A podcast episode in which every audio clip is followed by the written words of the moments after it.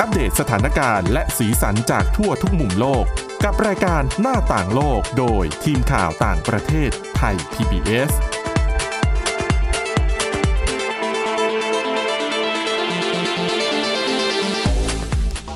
สวัสดีค่ะคุณผู้ฟังต้อนรับเข้าสู่รายการหน้าต่างโลกกันอีกครั้งนะคะสำหรับวันนี้ค่ะดิฉันนะคะเตรียมเรื่องนะคะเกี่ยวกับวิธีการเตรียมความพร้อมเพื่อรับมือกับสถานการณ์ที่ยากลำบากนะคะถ้าหากว่าเราอาจจะต้องเจอกับเหตุการณ์อะไรบางอย่างทำให้เราต้องเก็บตัวอยู่แต่ในบ้านหรือในที่พักเนี่ยอุปกรณ์สำหรับยังชีพที่จะทำให้เรานั้นมีชีวิตอยู่รอดได้โดยที่เราออกไปข้างนอกไม่ได้เนี่ยมีอะไรบ้างที่เราควรจะเตรียมไว้อันนี้น่าจะเป็นประโยชน์คุณผู้ฟังนะน่าจะใช้กับสถานการณ์หลายๆอย่างได้นะคะแล้วก็รวมถึงเรื่องของแนวโน้มการเกิดสงครามนิวเคลียร์ที่พบว่าตอนนี้เนี่ยโอกาสที่จะเกิดสงครามนิวเคลียร์มีสูงมากขึ้นนะคะสำหรับวันนี้ค่ะพบกับคุณชลันทรโยธาสมุทรและดิฉันสวรักษ์จากวิวัฒนาคุณค่ะสวัสดีค่ะดิฉันเห็นคุณเตรียมเรื่องนี้มาไงแล้วก็เลยไปอ่านเพิ่มแล้วเขาก็ตอนนี้ในหลายประเทศโดยเฉพาะอย่างยิ่งสหรัฐอเมริกาเขาบอกมีธุรกิจอยู่ประเภทหนึ่งกำลังได้รับความนิยมอย่างมากเขาเรียกว่าเป็นพวก prepper ก็คือผู้ที่เตรียมความพร้อมสำหรับถ้าหากมันเกิดวิกฤตขึ้นเขาใช้คำว่าถ้าหากว่าเกิดวันสิ้นโลกบางคนก็มองว่าสมมุติถ้าซอมบี้มันเกิดขึ้นจริงแล้วเกิดแบบสงครามแบบซอมบี้ฆ่ามนุษย์เหมือนในซีรีส์เหมือนในภาพยนตร์เนี่ยเราจะต้องมากบดานอยู่ในที่ที่หนึ่งเพื่อให้ตัวเองมีชีวิตรอดเนี่ยเขาจะมีคนที่ทำอาชีพแบบนี้คือเตรียมที่พักเตรียมอาหารเตรียมพลังงานคือเตรียมทุกอย่างไว้แล้วก็สร้างอาคารไปนะคะแบบเป็นป้อมปราการที่สามารถจะกราดยิงคนที่พยายามจะบุกเข้ามานะคะดิฉันก็เลยคิดว่าเออประเด็นมันคงจะแบบดูเกินจริงไปสำหรับคนไทยดิฉันก็เลยไปหาบทความเพิ่มแล้วก็เขาพบว่าเวลาที่โลกเราหรือว่าในบางพื้นที่อาจจะเผชิญกับสถานการณ์ที่ยากลำบากจากเช่นสมมุติเราเจอภัยพิบัติทางธรรมชาติที่ทำให้เราออกไปไหนไม่ได้หรือเกิดไฟฟ้าดับแล้วรัฐบาลเข้ามาช่วยเหลือไม่ได้อุปกรณ์ที่เราควรจะต้องเตรียมไว้เพื่อให้เรามีชีวิตรอดในช่วงสถานการณ์วิกฤตมีอะไรบ้างอันนี้วันนี้จะมาเล่าให้ฟังแล้วก็คุณผู้ฟังจะได้เผื่อเตรียมไว้สำหรับครอบครัวของตัวเองอะไรอย่างเงี้ยนะคะอ่ะแต่ว่าไปดูกันก่อนว่าทำไมโลกมีความเสี่ยงสูงที่จะเผชิญกับสงครามนิวเคลียร์ก็ถ้าหลายๆคนได้ติดตามสถานการณ์ข่าวสารทั่วโลกเมื่อสักช่วงปลายเดือนกรกฎาคมที่ผ่านมานะคะดูเหมือนจะร้อนแรงทั้งในเรื่องของการแสดงออกคำพูดของผู้นำประเทศต่างๆรวมไปถึงที่ปรึกษาด้านความมั่นคงของประเทศมหาอำนาจต่างๆเนี่ยสืบเนื่องจากปลายเดือนวันที่ยี่สิบแปดกรกฎาคมนะคะคิมจองอึนผู้นำเกาหลีเหนือเจ้าเก่ารายเดิมของเราอันนี้เป็นวันเรียกว่าวันครบรอบวันแห่งชัยชนะในในช่วงที่เกาหลีเกาหลีเหนือเกาหลีใต้เนี่ยแยกประเทศกันแล้วก็มีการเซ็นสนธิสัญญาหยุดยิงมาหกสิบเก้าปีแล้วนะคะแยกสองประเทศเกาหลีเหนือเกาหลีใต้แล้วทุกครั้งที่ครบรอบเนี่ยเราก็จะได้เห็นเกาหลีเหนือจัดงานเฉลิมฉลองมีพาเลทเรียกว่าวันแห่งชัยชนะแล้วก็ล่าสุดเนี่ยก็ออกมากล่าวสุนทรพจน์ที่ทั่วโลกจับตาเลยทีเดียวเพราะว่าออกมาระบุว่าเกาหลีเหนือเนี่ยเตรียมพร้อมเสมอหากต้องเผชิญการสู้รบการคุกคามทางทหารจากสหรัฐอเมริกาหรือว่าเกาหลีใต้แล้วก็ไม่ลังเลเลยถ้าจะต้องใช้อาวุธนิวเคลียร์กับผู้รุกรานนี้ก็ออกท่าทีแข็งกร้าวเลยนะคะผู้นำเกาหลีเหนือคิมจองอึนแต่นี่ก็ไม่ใช่ครั้งแรกที่คิมจองอึนออกมาค่ะขู่เขาก็แสดงตลอดแหละตามวาระตลอดตามวาระโอกาสต่างๆนานาเหมือนกับปลุกขวัญกำลังใจแล้วก็ทำให้แบบชาวเกาหลีเหนือรู้สึกว่าฮึกเหิมค่ะแต่ทีนี้เมื่อก่อนนี้หลายๆคนตามข่าวก็ออกมาพูดอีกแล้วตามช่วงแต่ว่าช่วงที่ผ่าออกมาพูดเนี่ยมันมันคล้ายๆกับพอเหมาะพอดีกับช่วงที่เซอร์สตีเฟนเลิฟกรอฟเป็นที่ปรึกษาด้านความมั่นคงของอังกฤษเนี่ยนะคะออกมาแถลงในงานเสวนาเหมือนกันแล้วก็ประเมินว่าชาติตะวันตกกำลังเสี่ยงต่อการเข้าสู่สงครามนิวเคลียร์อีกครั้งทำไมเขาถึงออกมาพูดอย่างนี้เพราะว่าเขาประเมินว่าท่ามกลางความขัดแย้ง สงครามรัสเซียยูเครนเนี่ยทำให้เกิดการปิดประตูการพูดคุยระหว่างชาติมหาอำนาจที่ถือครองอาวุธนิวเคลียร์หลักๆก็คือรัสเซียกับสหรัฐสองประเทศนี้ไม่สามารถคุยกันได้ในในภาพของทวิภาคีไม่ว่าจะเป็นในเรื่องของการสั่งสมกำลังอาวุธต่างๆนะคะรวมไปถึงการพูดคุยระหว่างสหรัฐกับอิหร่านก็ดีผู้ถือครองอาวุธนิวเคลียร์อีกประเทศหนึ่งก็ดูเหมือนจะไม่คืบหน้าในการคุยข้อตกลงการถือครองนิวเคลียร์ยังไม่ต้องพูดถึงเกาหลีเหนือที่ อ, ออกมาฮึ่มๆตลอดเวลาเพราะฉะนั้นหลายคนก็เกิดความกังวลว่ามีข้อสรุปเลยทีเดียวว่าความน่ากังวลอาจจะกลับไปย้อนรอยในช่วงของสงครามเย็นที่แต่ละประเทศ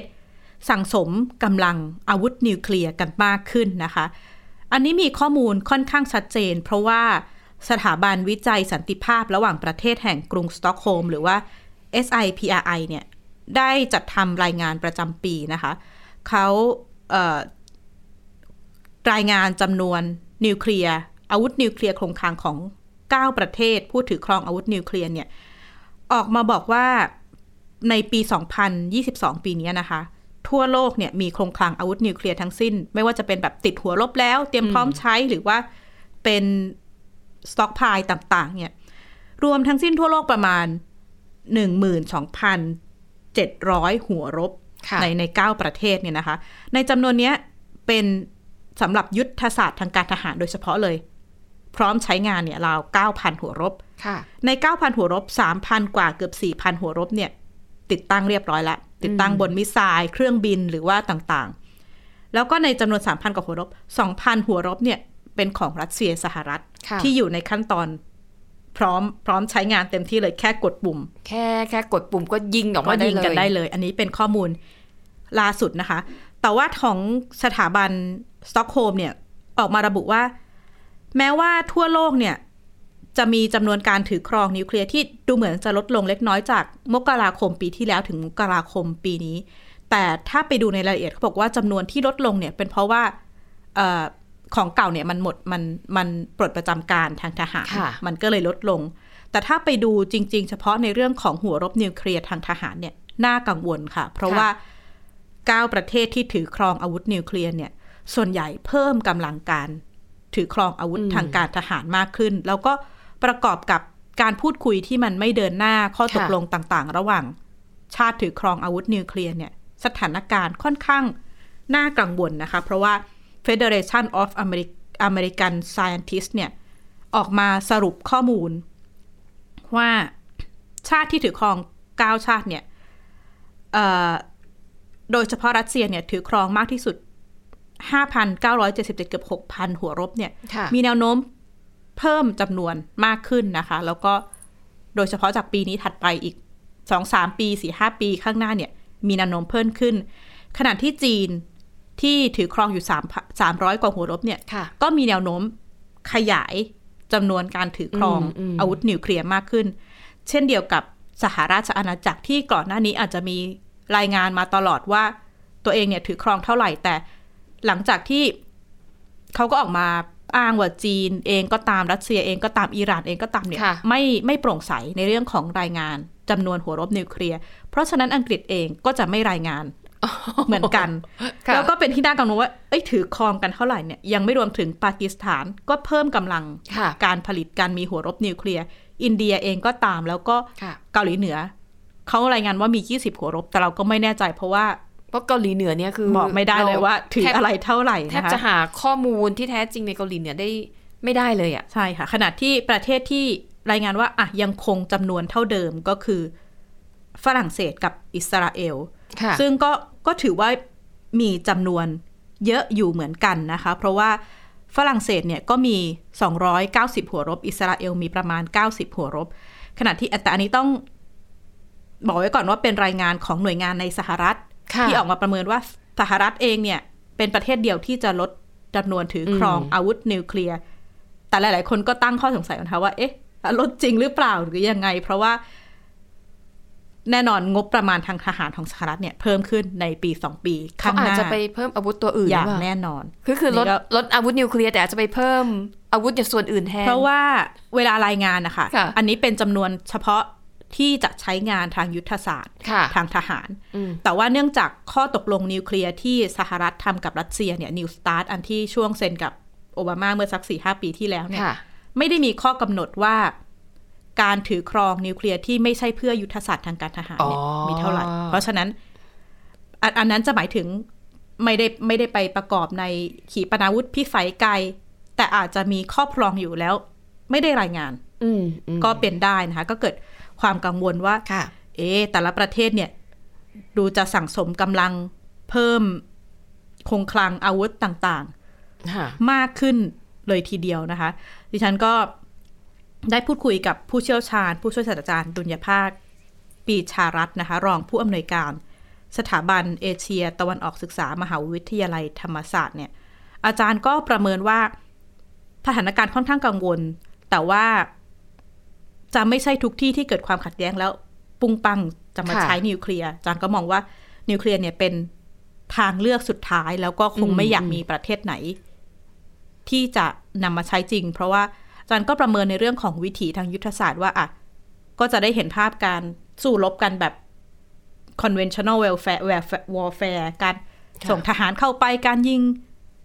ขีปนาวุธใหญ่ๆมันจะเห็นภาพเนี้ยไปจนกระทั่งท้ายที่สุดแล้วถ้าเกิดอะไรขัดแย้งขึ้นรุนแรงก็จะเกิดแต่อาจารย์ก็บอกว่าอ่ะให้อุ่นใจไว้ก่อนว่าอย่างน้อยมันจะต้องมีขั้นตอนการพัฒนาอะไรบางอย่างที่ไม่ใช่ไม่พอใจปุ๊บกดยิงนิวเคลียร์ก็ลองไปฟังการประเมินของผู้เชี่ยวชาญต่อแนวโน้มการเกิดสงครามนิวเคลียร์ค่ะณวันนี้นะครับแล้วจริงๆแล้วก็หลายปีมาแล้วด้วยมันไม่ใช่แค่วิกฤตการณ์รัสเซียยูเครนอย่างเดียวนะครับรัฐที่สะสมอาวุธนิวเคลียร์ในภูมิภาคต่างๆก็มีความตึงเครียดทางยุทธศาสตร์ที่แตกต่างกันออกไปเช่นในบริบทของทวีปเอเชียเราจะเห็นว่าในในส่วนของเอเชียภาคเหนือก็มีรัสเซียใช่ไหมครับที่เป็นรัฐสัญญานุภาพทางนิวเคลียร์และขีปนาวุธยุทธศาสตร์มีอิหร่านก็เป็นข่าวชัดเจนครับมีเกาหลีเหนือเนี่ยตอนนี้ชัดเจนมากแล้วในเอเชียใต้ก็มีอินเดียมีปากีสถานอย่างนี้เป็นต้นซึ่งเป็นสองเสือแห่งชมพูทวีปที่ครอบครองอาวุธนิวเคลียร์คงปราบได้ที่รัฐยังรู้สึกไม่มั่นคงเขาก็ต้องจะเพิ่มอำนาจของเขามากขึ้นเรื่อยๆนะครับไอ้ทีนี้เนี่ยการที่ไม่มีลิมิเตชันว่าเท่าไหร่คุณจะหยุดเนี่ยมันก็เลยกลายเป็นภัยคุกคามต่อระบบความมั่นคงระหว่างประเทศเพราะว่ารัฐก็จะเติมอาวุธไปเรื่อยๆรวมถึงนิวเคลียร์พอเวลามันจะเกิดศึกสงครามขึ้นมาจริงๆเนี่ยมันไม่ใช่ว่าจู่ๆเขาจะนัดงัดอาวุธนิวเคลียร์มาใช้เลยนะครับมันจะมีขั้นตอนของมันนะเช่นเอากองกำลังทหารก็ไปเผชิญหน้าทหารล่าทหารม้าทหารปืนใหญ่ก็ก็ลบกันไปนะครับมีการเอาจรวดนะครับเรือรบนะครับหรือว่าพวกขีปนาวุธยุทธศาสตร์เนี่ยดูที่พิสัยการยิงนะครับสามร้อยกิโลเมตรห้าร้อยกิโลเมตร หนึ่งพัน กิโลเมตรมันมันจะงัดพวกนี้มาใช้ก่อนอาวุธเคมีอาวุธชีวภาพอะไรอย่างเงี้ยและอาวุธนิวเคลียร์เนี่ยของหนักที่สุดต้องเก็บไว้ตอนท้ายที่สุดนะครับเพราะว่ามันก็ไม่การันตีเหมือนกันว่าว่าผู้ที่ใช้อาวุธนิวเคลียร์ชิงโจมตีก่อนเนี่ยคุณจะมีความปลอดภัยนะครับเพราะว่าถ้ารัฐรัฐหนึ่งเขาเขาโดนชิงโจมตีก่อนแล้วเขายังอยู่รอดยืนหยัดได้เนี่ยเขาก็จะมีการตอบโต้ขนาดใหญ่เพราะเขาก็มีของที่หนักพอๆกันอาจารย์ดุลยภาคก็มองว่าสำหรับในหลายๆสมมุติว่าถ้ามีความขัดแย้งในในไทยในเมียนมาในกัมพูชาโลกตะวันตกหรือว่าสังคมโลกอาจจะไม่ได้กังวลมากนักเพราะไม่ใช่ประเทศที่ถือครองอาวุธนิวเคลียร์นะคะแต่ว่าเมื่อใดก็ตามที่ความขัดแย้งมันระอุในพื้นที่ที่แต่ละประเทศถือครองนิวเคลียร์อย่างเมื่อกี้ที่ดิฉันบอกไปเก้าประเทศหลักๆเนี่ยสหรัฐรัสเซียอิหร่านอินเดียคาบสมุทรเกาหลีเนี่ยพื้นที่หลักๆที่แต่ละคนมีของมีอาวุธนิวเคลียร์กันอยู่ต้องจับตาแล้วก็ค่อนข้างน่ากังวลโดยเฉพาะอย่างยิ่งเกาหลีเหนือที่เราคาดเดาไม่ได้เลยว่าผู้นำประเทศวันไหนเขาจะตัดสินใจอะไรก็ยิ่งเพิ่มความน่ากังวลของสถานการณ์นะคะแต่ก็อย่างที่บอกว่าอาจจะยังไม่ไม่ต้องกังวลมากนักแต่ว่าให้ต้องจับตาสถานการณ์เพราะว่าอาจารย์ก็มองว่าแม้จะขู่เนี่ยแต่การที่ประเทศใดประเทศหนึ่งจะออกมากดปุ่มอาวุธยิงนิวเคลียร์เนี่ยค่อนข้างยากเพราะว่าแน่นอนว่าผลกระทบที่เกิดขึ้นเนี่ยมันจะร้ายแรงแล้วก็มันจะเป็นอีก ไม่ใช่ประเทศเดียวที่มีใช่ค่ะทุกประเทศเก้า แปด แปด เก้าประเทศทั่วโลกล้วนมีแล้วถ้าเมื่อใดก็ตามนี่มันขยับไปถึงความรุนแรงขั้นนั้นเนี่ยก็น่ากังวลทั้งทั่วโลกดิฉันว่าถ้ามันเกิดสถานการณ์แบบนั้นขึ้นจริงมันจะเป็นการเปิดฉากใหม่เปิดโฉมหน้าใหม่ของประวัติศาสตร์การสู้รบของโลกใบนี้เลยนะจากเดิมนะอ่ะถ้ามีหนึ่งประเทศใช้อาวุธนิวเคลียร์ไอ้ประเทศที่เหลืออีก เจ็ดแปด ประเทศฉันก็ใช้บ้างสิใช่เพราะทุกคนล้วนมีในจำนวนเยอะค่ะทีนี้เราตามที่คุณสาวรักษ์เกริ่นไว้ถ้ามันเกิดเหตุขนาดนั้นเนี่ยเราจะมีทางออกยังไงไหมคะจริงๆสถานการณ์ฉุกเฉินเนี่ยมีบางสื่อใช้คำว่าวันสิ้นโลกเลยนะสงครามนิวเคลียร์เนี่ยก็เป็นอีกปัจจัยหนึ่งที่หลายฝ่ายมองว่ามันมีแนวโน้มมันอาจจะเกิดขึ้นได้อีกทฤษฎีนึงก็ที่เกิดขึ้นบ่อยๆในสหรัฐอเมริกาคือเรื่องของภัยพิบัตินะคะอย่างเวลาเกิดพายุเฮอริเคนอะไรขึ้นมาแล้วแบบมันหนักมากอ่ะหนักมากคือทางการก็ยังไม่สามารถจะเข้าไปช่วยเหลือได้อย่างทันท่วงทีดังนั้นประชาชนในพื้นที่ประสบภัยเนี่ยคือต้องดูแลตัวเองไปก่อนนะคะสังเกตในสหรัฐอเมริกาส่วนใหญ่นะโดยเฉพาะบ้านที่เขาอยู่ในพื้นที่ที่แบบเจอพายุเฮอริเคนบ่อยๆเขาจะมีห้องใต้ดินแล้วในห้องใต้ดินเนี่ยเขาก็จะทำเป็นแบบที่พักฉุกเฉินด้วยนะคะเขาก็เลยมีการตีพิมพ์บทความเยอะเลยนะคะว่ามีอุปกรณ์อะไรบ้างที่เป็นอุปกรณ์อย่างชีพที่เราควรจะต้องเตรียมไว้ในยามที่เราเผชิญกับเหตุการณ์ฉุกเฉินยังไม่มีใครมาช่วยเหลือเราได้ทันนะคะอ่ะถ้าเป็นเมืองไทยดิฉันว่าเหตุการณ์ที่เป็นไปได้มากที่สุดก็คืออาจอาจจะเป็นไฟดับข้ามวันเราออกไปไหนไม่ได้เราจะต้องติดอยู่ในอาคารอะไรอย่างเงี้ยนะคะอ่ะไปดูกันว่าอุปกรณ์ยังชีพที่คุณควรจะต้องเตรียมไว้ในกรณีฉุกเฉินมีอะไรบ้างอันดับแรกค่ะอุปกรณ์ชาร์จไฟโทรศัพท์มือถือพวก power bank นะคะเพราะว่าทุกวันนี้โทรศัพท์มือถือคือทุกสิ่งทุกอย่างในชีวิตของเรานะคะดังนั้นเนี่ยถ้าหากสถานการณ์มันยังไม่เลวร้ายนะระบบอินเทอร์เน็ตระบบการสื่อสารยังใช้งานได้อยู่ถ้าคุณมีถ้ามือถือของคุณยังมีไฟเต็มเนี่ยคุณสามารถประสานเพื่อขอความช่วยเหลือจากใครก็ได้อาจจะยกตัวอย่างเกิดอาคารถล่มแล้วสมมุติคุณโชคร้ายมากเลยคุณติดอยู่ในอาคารแต่คุณยังไม่ตายถ้าตอนนั้นโทรศัพท์มือถือคุณยังมีแบตเตอรี่มากพออย่างน้อยคุณโทรแจ้งขอสัญญาณช่วยเหลือได้ว่าฉันติดอยู่ตรงนี้นะเจ้าหน้าที่ยังแกะรอยผ่าน จี พี เอส หรือว่าสัญญาณโทรศัพท์มือถือดังนั้นถ้าเป็นไปได้นะคะเขาก็แนะนำว่าพยายามพก power bank เพื่อให้โทรศัพท์ของเราเนี่ยมันมีแบตเตอรี่อยู่ตลอดเวลาอ่ะและเช่นเดียวกันถ้าคุณจะอยู่ในบ้านคุณก็อาจจะต้องชาร์จ power bank อ่ะให้มันเต็มตลอดเวลานะคะอันนี้คำแนะนำข้อแรกข้อต่อมาค่ะควรจะมีชุดปฐมพยาบาลติดอยู่ในบ้านซึ่งคุณจะเตรียมเองก็ได้คือคุณก็ไปซื้อสำลีไอโอดีนแอลกอฮอล์พลาสเตอร์ปิดแผลอะไรพวกเนี้ยคือแยกซื้อแล้วก็เอามารวมเองก็ได้หรือถ้าไม่ถนัดก็ไปซื้อแบบที่เขาจำหน่ายแบบเป็นชุดสำเร็จรูปมีอยู่แล้วนะคะอ่ะสำหรับคนที่รู้สึกว่าเออซื้อเองอาจจะไม่ครบถ้วนก็ไปซื้อแพ็คแบบที่เขาขายสำเร็จรูปก็ได้หาไม่ยากนะคะข้อต่อมาค่ะถ้าคุณต้องติดอยู่ในที่ใดที่หนึ่งเป็นเวลานานคุณต้องคำนึงถึงเรื่องของอาหารจะทำอะไรกินจะใช้ชีวิตอยู่ยังไงอ่ะถ้าเป็นคนไทยแน่นอนบะหมี่กึ่งสำเร็จรูปปลากระป๋องก็ต้องเตรียมไว้อาหารกระป๋องทั้งหลายที่มันเก็บได้นานๆนะคะอันนี้ยกตัวอย่างเห็นชัดคือช่วงที่น้ำท่วมใหญ่ในปีสองพันห้าร้อยห้าสิบสี่ค่ะเชื่อไหมหลายคนของที่ตุนไว้ตั้งแต่ปีห้าสี่จนถึงตอนนี้ยังกินไม่หมด แล้วมันหมดอายุไปแล้ว แล้วก็เสียดายไม่กล้าทิ้งเพราะว่าซื้อไว้เยอะนะคะแล้วก็มีคำแนะนำนิดนึงถ้าเป็นพวกอาหารกระป๋องเนี่ยค่ะควรจะซื้อแบบที่มันมีฝาแบบมีห่วงและเปิดได้ด้วยตัวมันเองไม่ใช่ว่าลำบากนะคะไม่มีที่เปิดเออไม่ใช่ว่าซื้ออาหารกระป๋องตุนไว้เต็มเลยไม่มีที่เปิดแล้วจะกินยังไงนะคะอันนี้ก็เป็นทริคที่เขาแนะนำมานะก็คือเตรียมเรื่องของเสบียงอาหารการกินไว้ให้พร้อมค่ะแล้วข้าวอ่ะไม่เป็นไรเนาะเราก็กินบะหมี่ก็อันนี้อาจจะเป็นช่วงสั้นๆสั้นๆนะคะอย่างน้อยบะหมี่ก็ผสมน้ำให้เส้นอืดๆหน่อยก็เอาชีวิตรอดไปได้นะข้อต่อมาค่ะอุปกรณ์ในการจุดไฟ นะคะอันนี้น่าจะหมายถึงถ้าต้องไปติดอยู่ในแบบในห้องใต้ดินเออเออในเมืองที่มีความหนาวนะคะซึ่งการให้ความอบอุ่นเนี่ยถือว่าเป็นประเด็นสำคัญเขาก็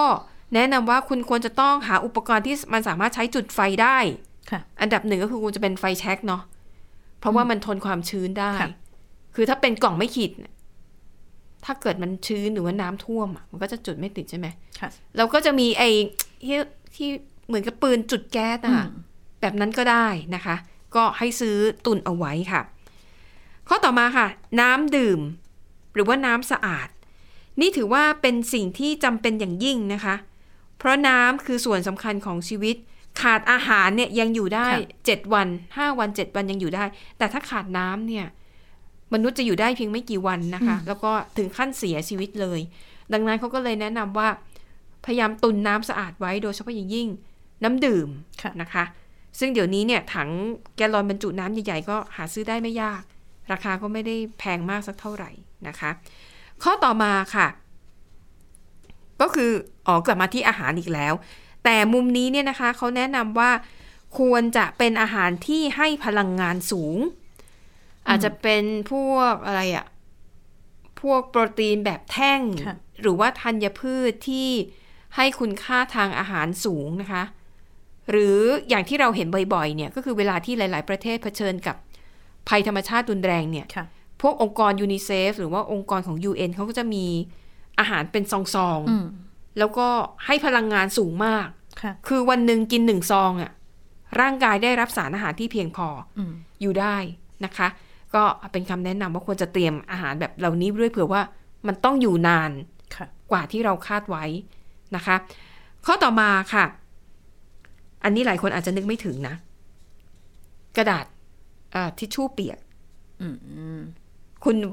ชลันทรพอจะเดาออกไหมว่าทำไมเราถึงควรจะต้องเตรียมทิชชู่เปียกไว้เยอะๆอ่ะใช่ถูกมีเพิ่มอีกนิดนึงสมมุติเวลาทานข้งทานข้าวป้องกันเชื้อโรคเช็ดแผลเช็ดอ่านั่นก็ใช่นะคะเขาบอกว่าให้คุณลองนึกดูนะว่าถ้าหากคุณต้องอยู่ในที่ที่ไฟดับค่ะแล้วบางบ้านสมมุติในเมืองไทยดันใช้ไอ้ตัวปั๊มเครื่องปั๊มน้ำแล้วเกิดว่าเกิดภัยพิบัติน้ำประปาใช้ไม่ได้เครื่องปั๊มน้ำก็ใช้ไม่ได้คุณจะอาบน้ำไม่ได้เพราะถ้าน้ำมีจำนวนจำกัดคุณต้องสงวนไว้ใช้จำเป็นเท่านั้นทิชชู่เปียกเหล่านี้ช่วยในการทำความสะอาดร่างกายของของเรานะคะแล้วก็รวมถึงเช็ดของเสียเช็ดทำความสะอาดสิ่งต่างๆด้วยเพื่อประหยัดการใช้น้ำก็เลยแนะนำว่าให้เตรียมทิชชู่เปียกและถ้าให้ดีเนี่ยควรจะเตรียมแบบผืนใหญ่ๆไว้ด้วยไม่ใช่แค่แบบผืนเล็กๆแบบเช็ดหน้าเช็ดตามันอาจจะไม่พอแล้วก็เดี๋ยวนี้เขาเรียกว่าเป็นเป็นผ้าเช็ดตัวแบบชุบน้ำสำเร็จรูปแบบนั้นนะคะก็น่าสนใจนะหลายคนอาจจะนึกไม่ถึงนะคะอ่ะข้อต่อมาค่ะให้เตรียมแบตเตอรี่หลายๆไซส์หลายๆขนาดอ่ะอย่างถ่านไฟฉายก็มีอะไร ทู เอ มี ทรี เอ เอ่อแล้วก็มีแบตเตอรี่แบบแบบกลมแบบแบนแบบเหลี่ยมเตรียมไว้ให้หลากหลายนะคะจะได้เหมาะสมกับอุปกรณ์ที่เรามีอยู่ข้อต่อมาค่ะไฟฉายและไฟฉายถ้าให้ดีอ่ะควรจะมีแบบที่ใช้มือหมุนแล้วมันก็จะให้สร้างพลังงานขึ้นมาได้ในกรณีที่ถ่านไฟฉายหมดนะคะรวมถึงวิทยุวิทยุสื่อสารนี่ก็สำคัญนะคะยุคนี้ไม่รู้ยังมีขายอยู่หรือเปล่าไอ้วิทยุอันเล็กๆอ่ะที่ใช้ถ่านไฟฉายหลายๆถ่านไฟฉายหลายๆไซส์อ่ะแล้วเราก็ใช้แบบหมุนหาคลื่นเอาอ่ะเพราะว่าในเวลาวิกฤตเนี่ยถ้าหากระบบโทรคมนาคมมันล่มมันล่มอินเทอร์เน็ตใช้ไม่ได้เราจะเข้าไปดูข้อมูลใน Facebook Twitter ไม่ได้เนี่ยบางทีการฟังข่าวสารจากวิทยุก็จะช่วยได้นะคะข้อต่อมาค่ะผ้าห่มฉุกเฉินซึ่งดิฉันอ่านแล้วเนี่ยเข้าใจว่าน่าจะหมายถึงผ้าห่มแบบที่ฟลอยๆนะอ่าคุณจำเหตุการณ์สิบสามหมูป่าได้ไหมที่พอเขาเข้าไปแล้วเขาเอาผ้าห่มห่มให้เด็กอะแล้วมันจะคล้ายๆเป็นอลูมิเนียมฟลอยบ้านบ้านเราจะไม่ค่อยเห็นแต่ถ้าเป็นเมืองนอกอันนี้จะเป็นสำคัญมากเวลาแบบเป็นอุปกรณ์พื้นฐานเลยใช่ไหมเขาอากาศเขาหนาวนะคะไอตัวผ้าห่มนี้มันช่วยอบอุ่นได้ แล้วมันแล้วมันก็บางมันไม่แบบไม่ได้หนามากพกพาง่ายนะคะอ่ะก็เป็นผ้าห่มฉุกเฉินที่เขาแนะนำให้แบบเตรียมเอาไว้นะคะข้อต่อมาค่ะไอ้มีดพกของสวิสน่ะที่มันแบบเป็นอันเดียวอ่ะแต่ว่ามันงัดออกมาแล้วมันแบบใช้งานแบบได้หลายฟังก์ชันมากๆก็เรียกว่าเป็นหนึ่งในเครื่องมืออเนกประสงค์ที่ควรจะเตรียมไว้เพราะว่ามันแบบใช้งานได้หลายอย่างเป็นมีดก็ได้เป็นมีดพับสปริงก็ได้เปิดขวดก็ได้เจาะก็ได้นะคะอ่ะก็ถือว่าเป็นเครื่องมือที่เขาแนะนำให้มีติดบ้านติดตัวเอาไว้ค่ะคำแนะนำสุดท้ายค่ะเครื่องจ้ำไฟเป็นอุปกรณ์จ้ำไฟนะคะซึ่งดิฉันดูจากรูปภาพแล้วแหละก็เป็นอุปกรณ์ที่เขาใช้พ่วงแบตเวลาที่รถยนต์สตาร์ทไม่ติดนะคะแต่ว่ามันก็สามารถนำมาประยุกต์ใช้กับอุปกรณ์ให้พลังงานได้ในอุปกรณ์หลายๆอย่างค่ะอ่ะและทั้งหมดนี้นะคะก็คือเรื่องราวนะคะที่น่าสนใจโดยเฉพาะยิ่งเรื่องของการเตรียมความพร้อมรับมือกับวิกฤตอ่ะวันนี้หมดเวลาแล้วขอบคุณสำหรับการติดตามค่ะเราสองคนและทีมงานลาไปก่อนสวัสดีค่ะสวัสดีค่ะ Thai พี บี เอส Podcast View the world via the voice